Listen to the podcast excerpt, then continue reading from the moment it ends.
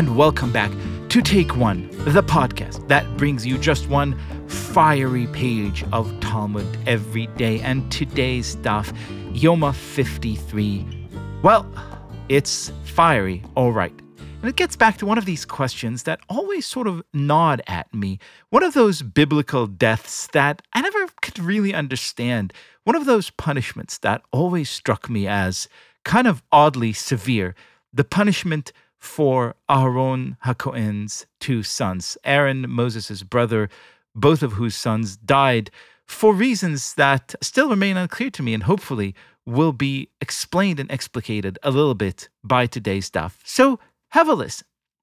The Gemara answers They, the two brothers, were not punished for their entry into the sacred place, but for a different reason, as it was taught in a Baraita that Rabbi Eliezer says Aaron's sons died only because they taught a halacha before Moses, their teacher. They should have asked him for his ruling, but they neglected to do so. The Gemara asks, What did they interpret from the verse that led them to enter the sacred place with fire? The verse states, And the sons of Aaron the priest shall put fire upon the altar, which indicates that although fire descends from the heavens, it is a mitzvah to bring man made fire. To fulfill this mitzvah, Aaron's sons entered and brought fire to the altar. Although their ruling was in accordance with the halacha, they incurred the death penalty for failing to ask Moses. To help us make sense of that strange and seemingly very severe punishment, I have the pleasure of welcoming to the show Rabbi Shmuel Hain, a pulpit rabbi, an educator, and a scholar, and just the man we need to answer such big mysteries. Rabbi Hain, welcome to Take One. Thank you very much. Pleasure to be here. So before we even get down to business, give us the sort of uh, you know 30 second recap of who were Aaron's sons and just why do we understand them to have been punished with this most severe of punishments?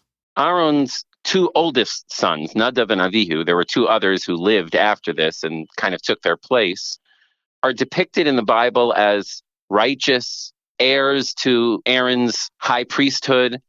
And so the the episode here is so striking in the Bible and so out of character seemingly that we struggle to understand why it is that they were punished so severely. The biblical text does give us a reason for their death. It says that they offered a foreign fire, which they had not been commanded to do so.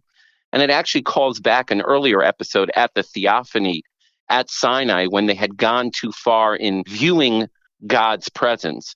But still, this episode demands some explanation, and the rabbis try to fill in the gaps of the ambiguity as to why they received this harsh punishment. And in today's daf, there seems to be a totally different kind of metaphysical, metaphorical explanation, right? Saying, hey, maybe it was because they taught uh, halacha before Moses, who is, of course, there and all of our teacher, not bothering to ask him for, for his opinion. Say, say more about that. It's fascinating because the scholar, Professor Avigdor Shinan of Hebrew University, in an article in Tarbiz, notes that there are at least 13 different sins attributed to Nadav and Avihu in the rabbinic literature.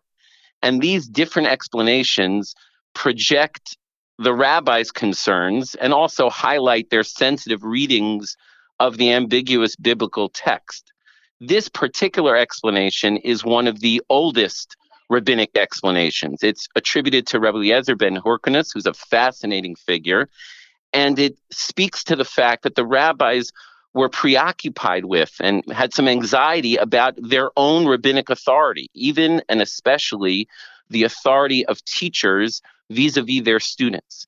And so here, instead of just reading the text about sacrificial stakes made by the sons of Aaron, the rabbis, Rebbe Eliezer ben Hyrcanus in particular, see this as some kind of violation, some kind of act of arrogance, subverting the authority of Moses and maybe rabbis more generally.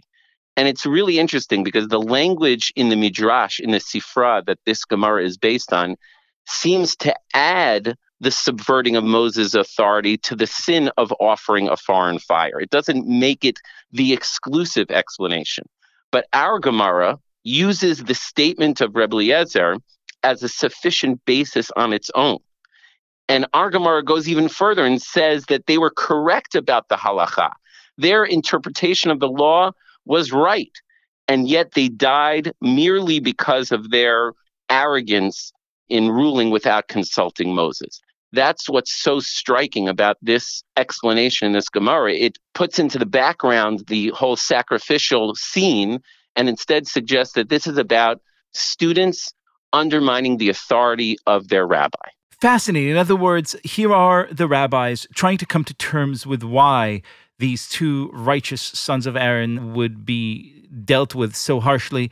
And in so doing, channeled their own anxieties and came down to this core principle of though you may be studious, though you may be righteous, though you may even be completely correct in your interpretation, lacking a measure of humility is still no laughing matter. Precisely. And it seems as if Rebbe Eliezer ben Hyrcanus, who is known in rabbinic literature as the cemented cistern who didn't lose a drop, the one who was so faithful and strictly devoted to tradition and to his mentor's teachings. In his case, Rabbi Yochanan ben Zakkai, it's fitting that he is the one who is credited with authoring this statement because he's the one who would have been most concerned about making sure not to violate what one's teacher taught him. In fact, he's quoted in several places in the Talmud as stating that he never uttered Torah that he did not hear from his teacher, from his master, Rabban Yochanan ben Zakkai.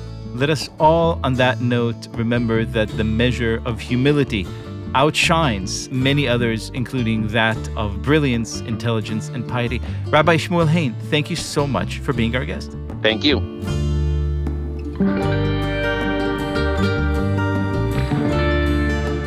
This has been Take One, a production of Tablet Studios. If you enjoy this show, and I hope you do, please go and rate and review us on iTunes or whatever platform you use to listen to podcasts. Each week, we'll be releasing new episodes Monday through Friday, covering the entire weekly portion of Daf Yomi.